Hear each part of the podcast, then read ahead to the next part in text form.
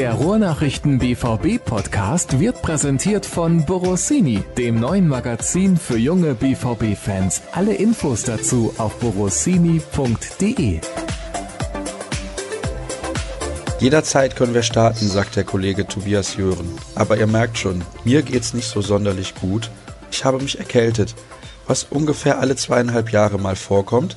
Dass meine Stimme dann noch in Mitleidenschaft gezogen wird, kommt eigentlich selten bis nie vor. Ich kann mich nicht erinnern, wann ich das letzte Mal heiser gewesen bin. Und ihr habt Glück, denn heute klinge ich mal nicht wie Verona Feldbusch, wie das in den letzten Tagen der Fall gewesen ist. Herzlich willkommen zur nächsten Ausgabe des BVB-Podcasts der Ruhrnachrichten. Episode 139 steht an. Wir sprechen über das Trainingslager in Marbella, über ein Testspiel gegen Fortuna Düsseldorf, über einen möglichen Neuzugang aus Argentinien und so weiter und so fort. Hörerfragen haben wir auch im Programm. Und nach einer langen Anmoderation wird gleich größtenteils Tobias Jören übernehmen. Aber ich sage erstmal Hallo nach Spanien. Ich grüße nach Deutschland und in die Welt. Ja, natürlich, denn wir haben unsere Hörer überall. Erzähl doch mal denjenigen, die mit dabei sind, wie ist es so in Marbella? Es ist wirklich schön. Also das Wetter ist überragend. Wir haben immer so zwischen 15 und 20 Grad. Blauer Himmel. Heute ist jetzt das erste Mal ein bisschen bewölkt da. Abends oder nachts wird es dann richtig frisch, aber es ist, glaube ich, kein Vergleich zu dem trüben Grau, das ich irgendwie aus Deutschland so übermittelt bekomme. Ich weiß gar nicht, was du meinst. Ja, vielleicht ist es ja auch bei euch gar nicht so schlecht. Ich habe irgendwie, nur wenn ich zu Hause telefoniere, mal den Eindruck, dass das gerade alles nicht so prickelnd ist. Nee, ist super. Also auch die Trainingsbedingungen sind wirklich top. Die kleine Trainingsanlage, die der BVB hier nutzt, um sich vorzubereiten, ist in einem sehr, sehr guten Zustand. Vor allem der Platz ist wirklich top. Gestern, hast du ja eben schon kurz angedeutet, gab es das Testspiel gegen Fortuna Düsseldorf im Marbella Football Center. Auch eine sehr, sehr schmucke Anlage und ja, ist schon schön. Also auch das Teamhotel direkt an der Waterkant ist vom Allerfeinsten. Wir sind da ja ab und zu drin für Medienrunden oder Interviewtermine. Direkt an der Strandpromenade, das ist wirklich schick. Ich habe es mit dem Kollegen Jürgen Kors tatsächlich auch schon geschafft, das eine oder andere Mal joggen zu gehen. Also bin stolz, dass meine Vorsätze fürs neue Jahr noch nicht komplett über den Haufen geworfen worden sind in der ersten Woche. Und nee, das lässt sich hier schon wirklich sehr, sehr gut aushalten. Bist du arbeiten oder im Urlaub? Nee, ich bin schon arbeiten. Also es sind richtig lange Tage. Das muss ich zu Hause dann auch immer irgendwie nochmal unterstreichen, habe ich manchmal den Eindruck. Aber es ist natürlich viel zu tun. Es geht meistens morgens los mit der ersten Einheit um 10, 10.30 Uhr und dann ist nachmittags noch eine zwischendurch Medienrunden und dann muss man das ja auch irgendwann alles nochmal aufschreiben fürs Internet und für die Zeitung. Also über zu wenig Arbeit können wir uns hier ganz sicher nicht beklagen, aber es ist zumindest viel Arbeit in einer sehr, sehr feinen Umgebung. Ah ja, okay. Das lassen wir mal so gelten. Wie lief denn das Testspiel gegen die Fortuna?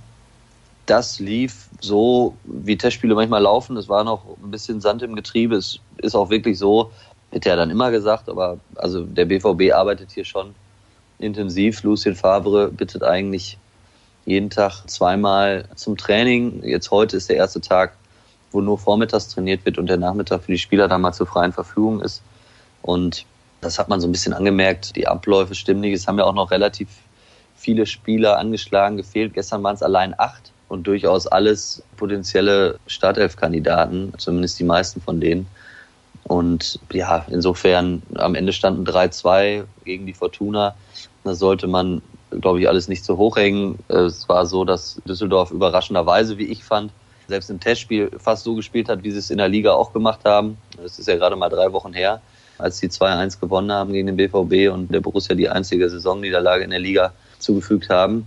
Also standen sehr tief, haben auf Konter gelauert. Und das hat auch tatsächlich wieder gut funktioniert. Und vielleicht ist das ja auch der einzige Weg, den, den Düsseldorf gehen kann. Dafür bin ich da jetzt nicht nah genug dran in der Liga, um irgendwie den Klassenerhalt zu schaffen. Und insofern war es jetzt trotz der fünf Tore über weite Strecken auch ein bisschen zerfahrenes Spiel. Maximilian Philipp hat zwei Tore gemacht, einmal nach einer schönen Kombination und einmal mit einem wirklich fulminanten Distanzschuss aus gut 25 Metern. Da hatte man fast so ein bisschen den Eindruck, da lag vielleicht so der ganze Frust der für ihn enttäuschenden Hinrunde drin. Der schlug dann toll oben ein und dann hat, als eigentlich schon sich alle mit dem 2-2 abgefunden hatten, hat dann Marcel Schmelzer kurz vor dem Schlusspfiff noch das 3-2 erzielt. Ja, war ein ordentlicher Test. Die meisten Spieler haben 45 Minuten bekommen. Lucien Favre fand es hinterher ziemlich gut. Er hat uns gesagt, er wäre einverstanden damit gewesen. Der BVB hätte viel Ballbesitz gehabt, hätte viele Torchancen gehabt. Das war jetzt eine Einschätzung, wie ich fand, die man nicht zwangsläufig teilen musste. Also so überzeugend fand ich es noch nicht, aber es ist ja auch noch ein bisschen Zeit. Also wenn Favre mal nicht kritisch ist, dann hast wohl du die Brille aufgehabt, wo du nicht durchgucken konntest. Ich habe tatsächlich gestern meine Sonnenbrille vergessen. Es war sehr grell, aber ich hatte eigentlich, glaube ich, trotzdem ganz gute Sicht auf die Dinge und auch alles, was ich so im Gespräch mit Kollegen gehört habe. Also die hat es jetzt auch nicht von Sitzen gerissen, was der BVB da gestern gespielt hat. Also die Aussage mit der Sonnenbrille ist schon ziemlich provokant, das weißt du. Ja, kann sein, aber ich wollte damit auch unterstreichen, was ich für ein cleveres Kerlchen bin, weil ich habe erst die Sonnenbrille vergessen, als ich nach Marbella geflogen bin. Und habe mir extra eine gekauft und zum ersten Testspiel habe ich sie dann auf dem Hotelzimmer vergessen. Also ich weiß nicht, ob das jetzt provokant ist oder eher belustigend, weil für mich spricht es, glaube ich, nicht unbedingt. So ein Plastikding für 5 Euro? Nee, ich habe tatsächlich hier in so einem Einkaufscenter mir eine vernünftige gekauft mit vernünftigen Gläsern. Für bis ich mich dann Euro. irgendwann wahrscheinlich da draufsetze. Und dann ist die auch wieder hin. Nee, die war ein bisschen teurer. Alles klar. Es gab ja sehr viele Wechsel in der Halbzeit. Genau, nur Julian Weigel und Tobi Raschel durften von den Feldspielern ein bisschen länger spielen. Die sind dann erst nach 60 Minuten ausgewechselt worden. Im Tor hat Marvin Hitz durchgespielt. Ansonsten, ja, war das so der Testspielklassiker. Jeder eine Halbzeit. Und dann durfte sich jeder mal ein bisschen zeigen. Und jetzt gibt es am Ende der Woche dann am Freitag zwei Testspiele an einem Tag. Da wird Lucien Favre dann sicherlich die Chance nutzen. Das hat er im Sommertrainingslager in Bad Ragaz auch schon so gemacht, dass er mal jeden Spieler oder fast jeden Spieler über 90 Minuten sehen kann. Wenn ich das richtig mitbekommen habe, Hitz sah beim zweiten Gegentor nicht allzu glücklich aus. Ja, kann man, kann man teilen. Er hatte auch zwei, drei gute Paraden, wo er dann irgendwie sogar noch ein bisschen was verhindert hat. Also in der ersten Halbzeit hätte, hätte Olli Fink für Fortuna auch schon das 2-0 machen können. Da war er auf dem Posten, ja, beim 2-2. Also perfekt sah er nicht aus. Gut, dann kommen wir zum nächsten Thema. Wobei, lass uns kurz noch über Maxi Philipp sprechen. Für den war das ein super Erfolgserlebnis. Ja, ich glaube, dass ihm das tatsächlich gut getan hat. Also ich habe ja gerade gesagt, dass man diese ganzen Testspiele nicht so hochhängen darf. Da bin ich auch absoluter Verfechter von. Nichtsdestotrotz ist es, glaube ich, gerade in, in der Situation, in der Maximilian Philipp steckt, die keine einfache ist, vielleicht nochmal eine kleine Motivationsspritze. Gibt ja auch das ein oder andere Gerücht, dass er vielleicht im Winter den Verein noch verlassen könnte. Stuttgart soll Interesse gehabt haben. Das ist mittlerweile vom Tisch. Ich glaube auch, wenn ich das richtig auf dem Schirm habe, RB Leipzig beschäftigt sich zumindest mit dem Namen. Und die Situation ist, wie gesagt, so ein bisschen noch ungeklärt. Also ich glaube schon, dass das bis zum Ende des Transferfensters ein Thema bleiben kann. Und eigentlich passt das ja fast in die ganze bisherige Saison von Maximilian Philipp. Also richtig irgendwie genau zuordnen kann man ihn nicht. Man weiß auch nicht so richtig, wohin mit ihm. Am Anfang der Saison wurde als Neuner ausprobiert und, und galt irgendwie so als die interne Lösung für vorne, bis dann Paco Alcázar kam. Dann kam Mario Götze noch dazu. Dann war er auf der Neuner-Position eigentlich an dritter Stelle, konnte auch zeitgleich irgendwie den Konkurrenzkampf auf den offensiven Außenbahnen, wo er vielleicht ein bisschen besser aufgehoben wäre, nicht annehmen und nicht führen. Und da ist er eigentlich auch auf beiden Seiten hinten dran. Also es ist irgendwie schwierig. Er sitzt so ein bisschen zwischen den Stühlen oder es gibt nicht so die klare Position, auf der man ihn einsetzen könnte. Und deswegen beobachten wir das mal, wie sich das entwickelt. Wird vielleicht auch ein bisschen davon abhängen, wie sich das mit der verletzten und den angeschlagenen Spielern irgendwie beim BVB entwickelt. Da sagst du schon, und solche Sorgen hätte natürlich Lucien Favre gerne in der Defensive, nicht zu wissen, wo er die Spieler hinstellen soll. Ja, das stimmt. Also hinten drückt der Schuh und da wird jetzt auch die Zeit einfach knapp. Also Manuel Akanji ist ja gar nicht erst mitgeflogen hier nach Mabea. Der klagt wieder über Hüftprobleme. Das wird nochmal ganz klar vom BVB auch erläutert, dass der Muskelfaserriss, den er sich im Spiel gegen Düsseldorf am 16. Spieltag zugezogen hat, nicht das Problem ist, sondern dass es eher wieder um Hüftprobleme geht. Der nutzt die Zeit jetzt, während die anderen hier trainieren, um in der Schweiz und in Deutschland den einen oder anderen Spezialisten aufzusuchen und dann nochmal auf Ursachenforschung zu gehen, weil diese Hüftprobleme sich ja auch schon so ein bisschen durch die Hinrunde gezogen haben. Er musste ja dann auch immer wieder Einsätze bei der Schweizer Nationalmannschaft in den Länderspielpausen absagen. Und das ist natürlich bitter. Dann Axel Sagadou trainiert bislang auch nur individuell. Wir haben ihn gestern getroffen zum Gespräch und da hat er auch gesagt, dass es zwar besser und besser werde, aber dass er Stand jetzt nicht abschätzen könne, wie lange es noch genau dauert, bis er wieder voll angreifen kann, weil das auch so eine Verletzung ist. Er hat sich ja irgendwie eine Stauchung im Fuß zugezogen also irgendwie auch eine Knochengeschichte ist und es gibt wohl Tage, an denen geht's besser und Tage, an denen ist es dann wieder nicht so toll. Und da würde ich jetzt auch mal ein dickes Fragezeichen hintersetzen, ob das bis zum Leipzig-Spiel reicht und dann sind eben schon zwei potenzielle Stamminnenverteidiger erstmal irgendwie verletzt. Abdu Diallo hat bislang auch noch nicht wieder voll mit der Mannschaft trainiert. Der macht schon wieder Teile des Mannschaftstrainings. Also bei dem bin ich sehr guter Dinge, dass es reichen wird bis zum Leipzig-Spiel. Aber eben auch dann nicht mit der kompletten Vorbereitung in den Knochen. Und dann bleiben eben noch immer Toprak, Amos Pieper aus der U23, der mitgefahren ist, der jetzt aber gestern, das muss man ehrlich sagen, auch nicht so, so vollends überzeugen konnte, wirkt auch vielleicht ein bisschen nervös, ist ja auch normal, wenn man dann mal bei den Profis die Chance bekommt, sich zu zeigen. Und Julian Weigel, der gegen Borussia Mönchengladbach ja auch schon in der Innenverteidigung gespielt hat. Na gut, dann sieht es wohl so aus, als müsste der BVB mal auf dem Transfermarkt tätig werden.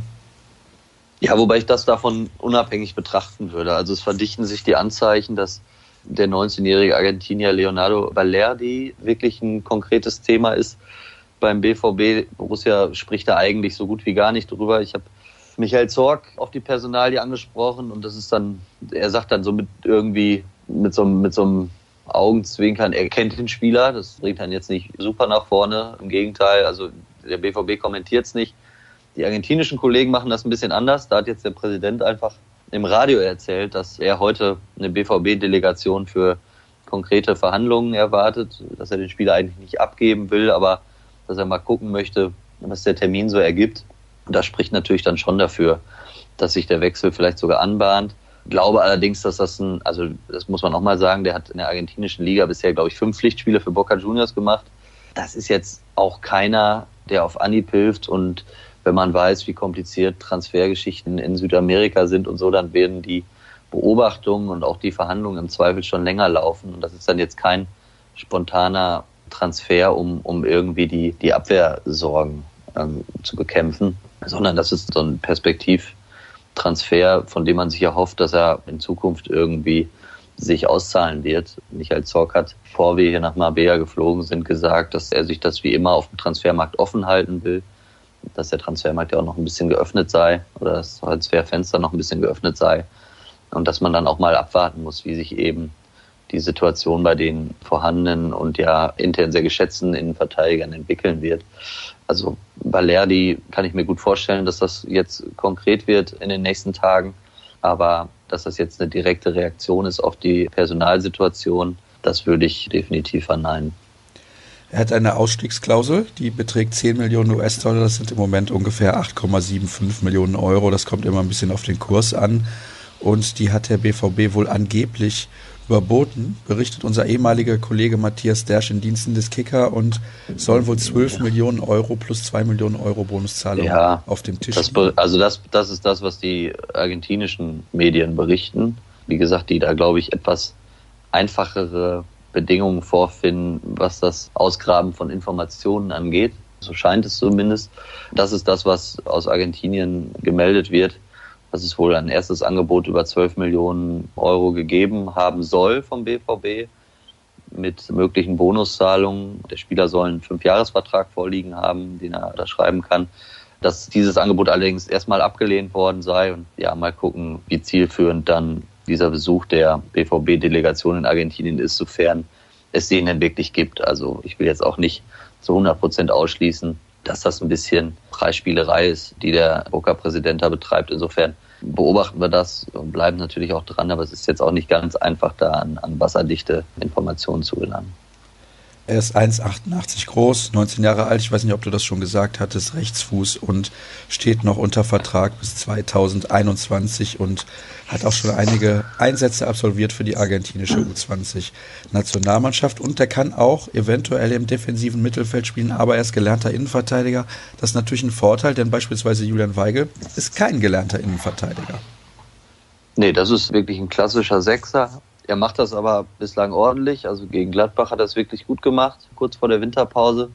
Jetzt gestern im Testspiel an der Seite von Amos Pieper, das war in Ordnung. Der ist natürlich in der Spieleröffnung sehr stark, also im eigenen Ballbesitz und dann gerade in so einem Spiel wie gestern, wo der Gegner tief steht, wo der BVB auch viel eigenen Ballbesitz hat, ist das natürlich gar nicht schlecht, wenn du hinten in der Kette jemanden hast, der so ballsicher und so passsicher ist aber wenn es im Endeffekt natürlich jetzt erstmal ums Kerngeschäft geht, sprich ums Verteidigen, dann hat er natürlich Defizite im, im Vergleich zu einem Akanji oder auch in einem Vergleich zu Sagadu oder Diallo, die natürlich auch in der Luft nochmal eine andere Präsenz haben, die auch, auch körperlich sicherlich ein bisschen robuster sind. Also die Idealbesetzung für Julian Weigel ist es nicht. Ich glaube, das sieht er selber auch ganz genauso.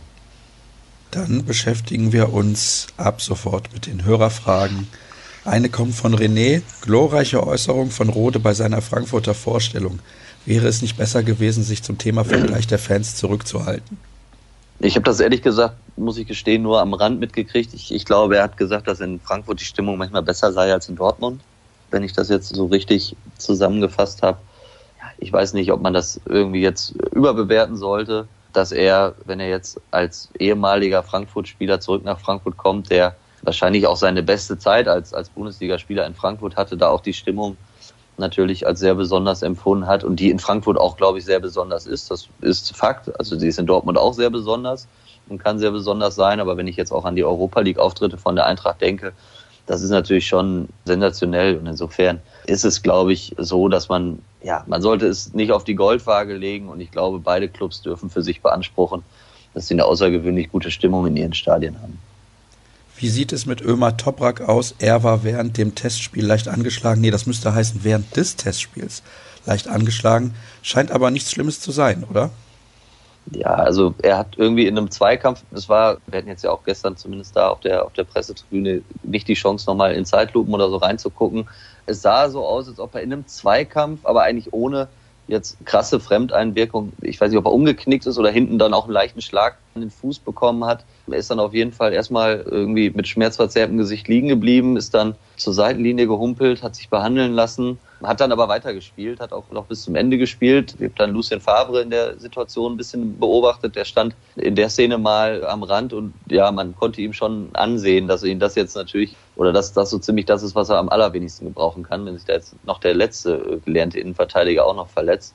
Er rief dann auch über den Platz und fragte, ob alles okay sei und, und erinnerte Ömer Toprak nochmal daran, dass es bitte überhaupt nicht darum gehe, irgendein Risiko einzugehen. Aber da Toprak dann den Daumen gehoben hat und weitergespielt hat, gehe ich jetzt mal davon aus, dass es nicht weiter schlimm ist. Wir konnten das jetzt noch nicht überprüfen, weil die eine Trainingseinheit heute unter Ausschluss der Medienöffentlichkeit stattfindet. Das heißt, wir können da nicht zusehen.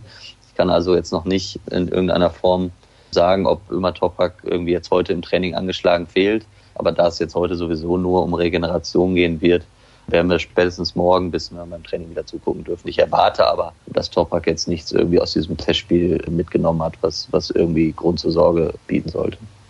Ist eine Versetzung von Weigel in die Innenverteidigung wahrscheinlicher als ein Zukauf? Also ich glaube zumindest, dass es wahrscheinlicher ist, dass, also angenommen jetzt mal theoretisch, die Borussia holt den Balerdi noch diesen Winter, dann glaube ich trotzdem, dass zum Beispiel, wenn es jetzt beim Rückrundenstart hinten eng ist, immer noch, und vielleicht selbst ein Diallo noch nicht wieder so weit bei 100 Prozent ist und so weit im Rhythmus ist, dass Favre ihn schon von Beginn an bringt, dass dann natürlich trotzdem Weigel beginnen würde. Also ich will jetzt auch nicht komplett kategorisch ausschließen, dass wenn jetzt die Diagnose bei Akanji verheerend ausfällt und dass dann Axel Sagadou vielleicht auch nochmal einen Rückschlag erleidet, dass der BVB auch noch guckt, ob er vielleicht auch noch eine kurzfristige Hilfe kriegen kann. Aber da sehe ich dann jetzt im Moment Weigel schon vorne, weil er es eben gegen Gladbach gut gemacht hat, die ja nun auch eine sehr, sehr gute Offensive haben. Aber es kommen natürlich jetzt Spiele mit Leipzig. Gut, dann kommt Hannover. Die haben gerade selber sehr, sehr große Probleme oder die haben große Probleme. Der BVB hat ja eigentlich keine. Und dann kommt Frankfurt. Also da, da geht es natürlich schon darum, defensiv stabil zu sein. Und es ist sicherlich nicht die Wunschlösung, weder von Julian Weigel noch von Lucien Favre, das jetzt dauerhaft so zu spielen mit Julian Weigel in der Viererkette. Ich glaube aber schon, dass es dann eben irgendwann die naheliegendste Alternative ist, falls der Rest nicht zur Verfügung steht. Was sind die Trainingsschwerpunkte? Wird das Spiel gegen tiefstehende Gegner geübt? Ja, es wird viel geübt. Also es geht viel ums Spiel mit dem Ball. Es geht immer wieder darum, auf engem Raum A, hohe Ballsicherheit zu haben wird dann auch oft in großen Gruppen trainiert, häufig erst in kleinen Gruppen, dann später in großen Gruppen. Entweder mit einem Spiel auf teilweise dann drei Tore auf einer Linie, kleine Tore, die es zu treffen gilt, oder es geht darum, in Zielkorridore rein zu dribbeln, also sprich sich durchzukombinieren und dann am Ende quasi, wenn man das jetzt so simulieren will, dahinter die Abwehr zu kommen.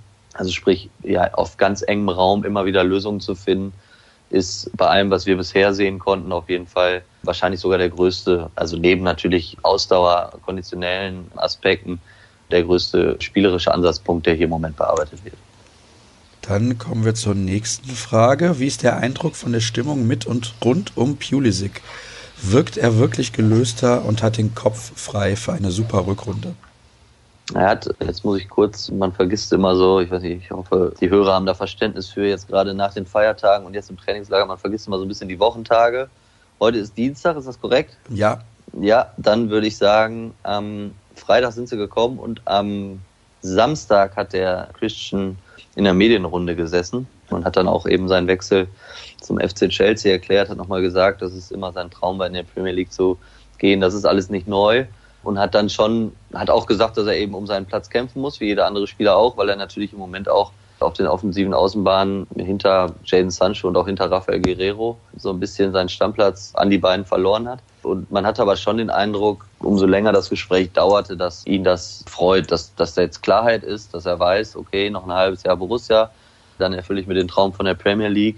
Er hat auch gesagt, dass er, oder wie viele in der Mannschaft, das Gefühl hat, dass es, dass es ein ganz besonderes Jahr für den BVB werden kann. Ich meine, es liegt in der Natur der Sache, wenn du mit sechs Punkten Vorsprung in die Winterpause gehst, dann spielst du ja nicht irgendwie darum, um Zweiter oder Dritter zu werden oder direkt in die Champions League zu kommen, sondern Natürlich geht es jetzt um die Meisterschaft, auch wenn das nach außen nicht gesagt wird, als Kampfansage oder so. Aber darum geht's jetzt. Und ich glaube schon, dass, dass er zumindest einfach auch den Anspruch an sich selbst hat, sich hier sehr, sehr ordentlich zu verabschieden. Und dass er weiß, dass, dass die Hinrunde natürlich für ihn auch nicht, umso länger sie gedauert hat, umso schlechter ist sie eigentlich gelaufen. Und ich glaube schon, dass er sich hier gerne verabschieden würde mit so einem richtigen Ausrufezeichen. Das kann einmal der sportliche Erfolg sein und das kann natürlich auch nochmal der Faktor sein, dass Pulisic dann irgendwie noch ein richtiger, ja, also halt eben richtig zu möglichem Erfolg beigetragen hat. Und das wird er zeigen wollen, so wird er sich hier verabschieden wollen. Und ich glaube schon, dass das für alle Beteiligten eine Chance ist, dass jetzt Klarheit herrscht. Inwiefern das dann aber wirklich so eintritt, das ist jetzt natürlich noch spekulativ.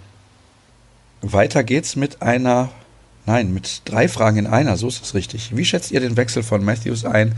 Wie machen sich Schwermann und Raschel im Training? Welche Spieler überzeugen auch im Trainingslager besonders? Ich versuche es abzuarbeiten. Also der Wechsel von Matthews ist ja gestern dann quasi konkret geworden in Richtung Utrecht.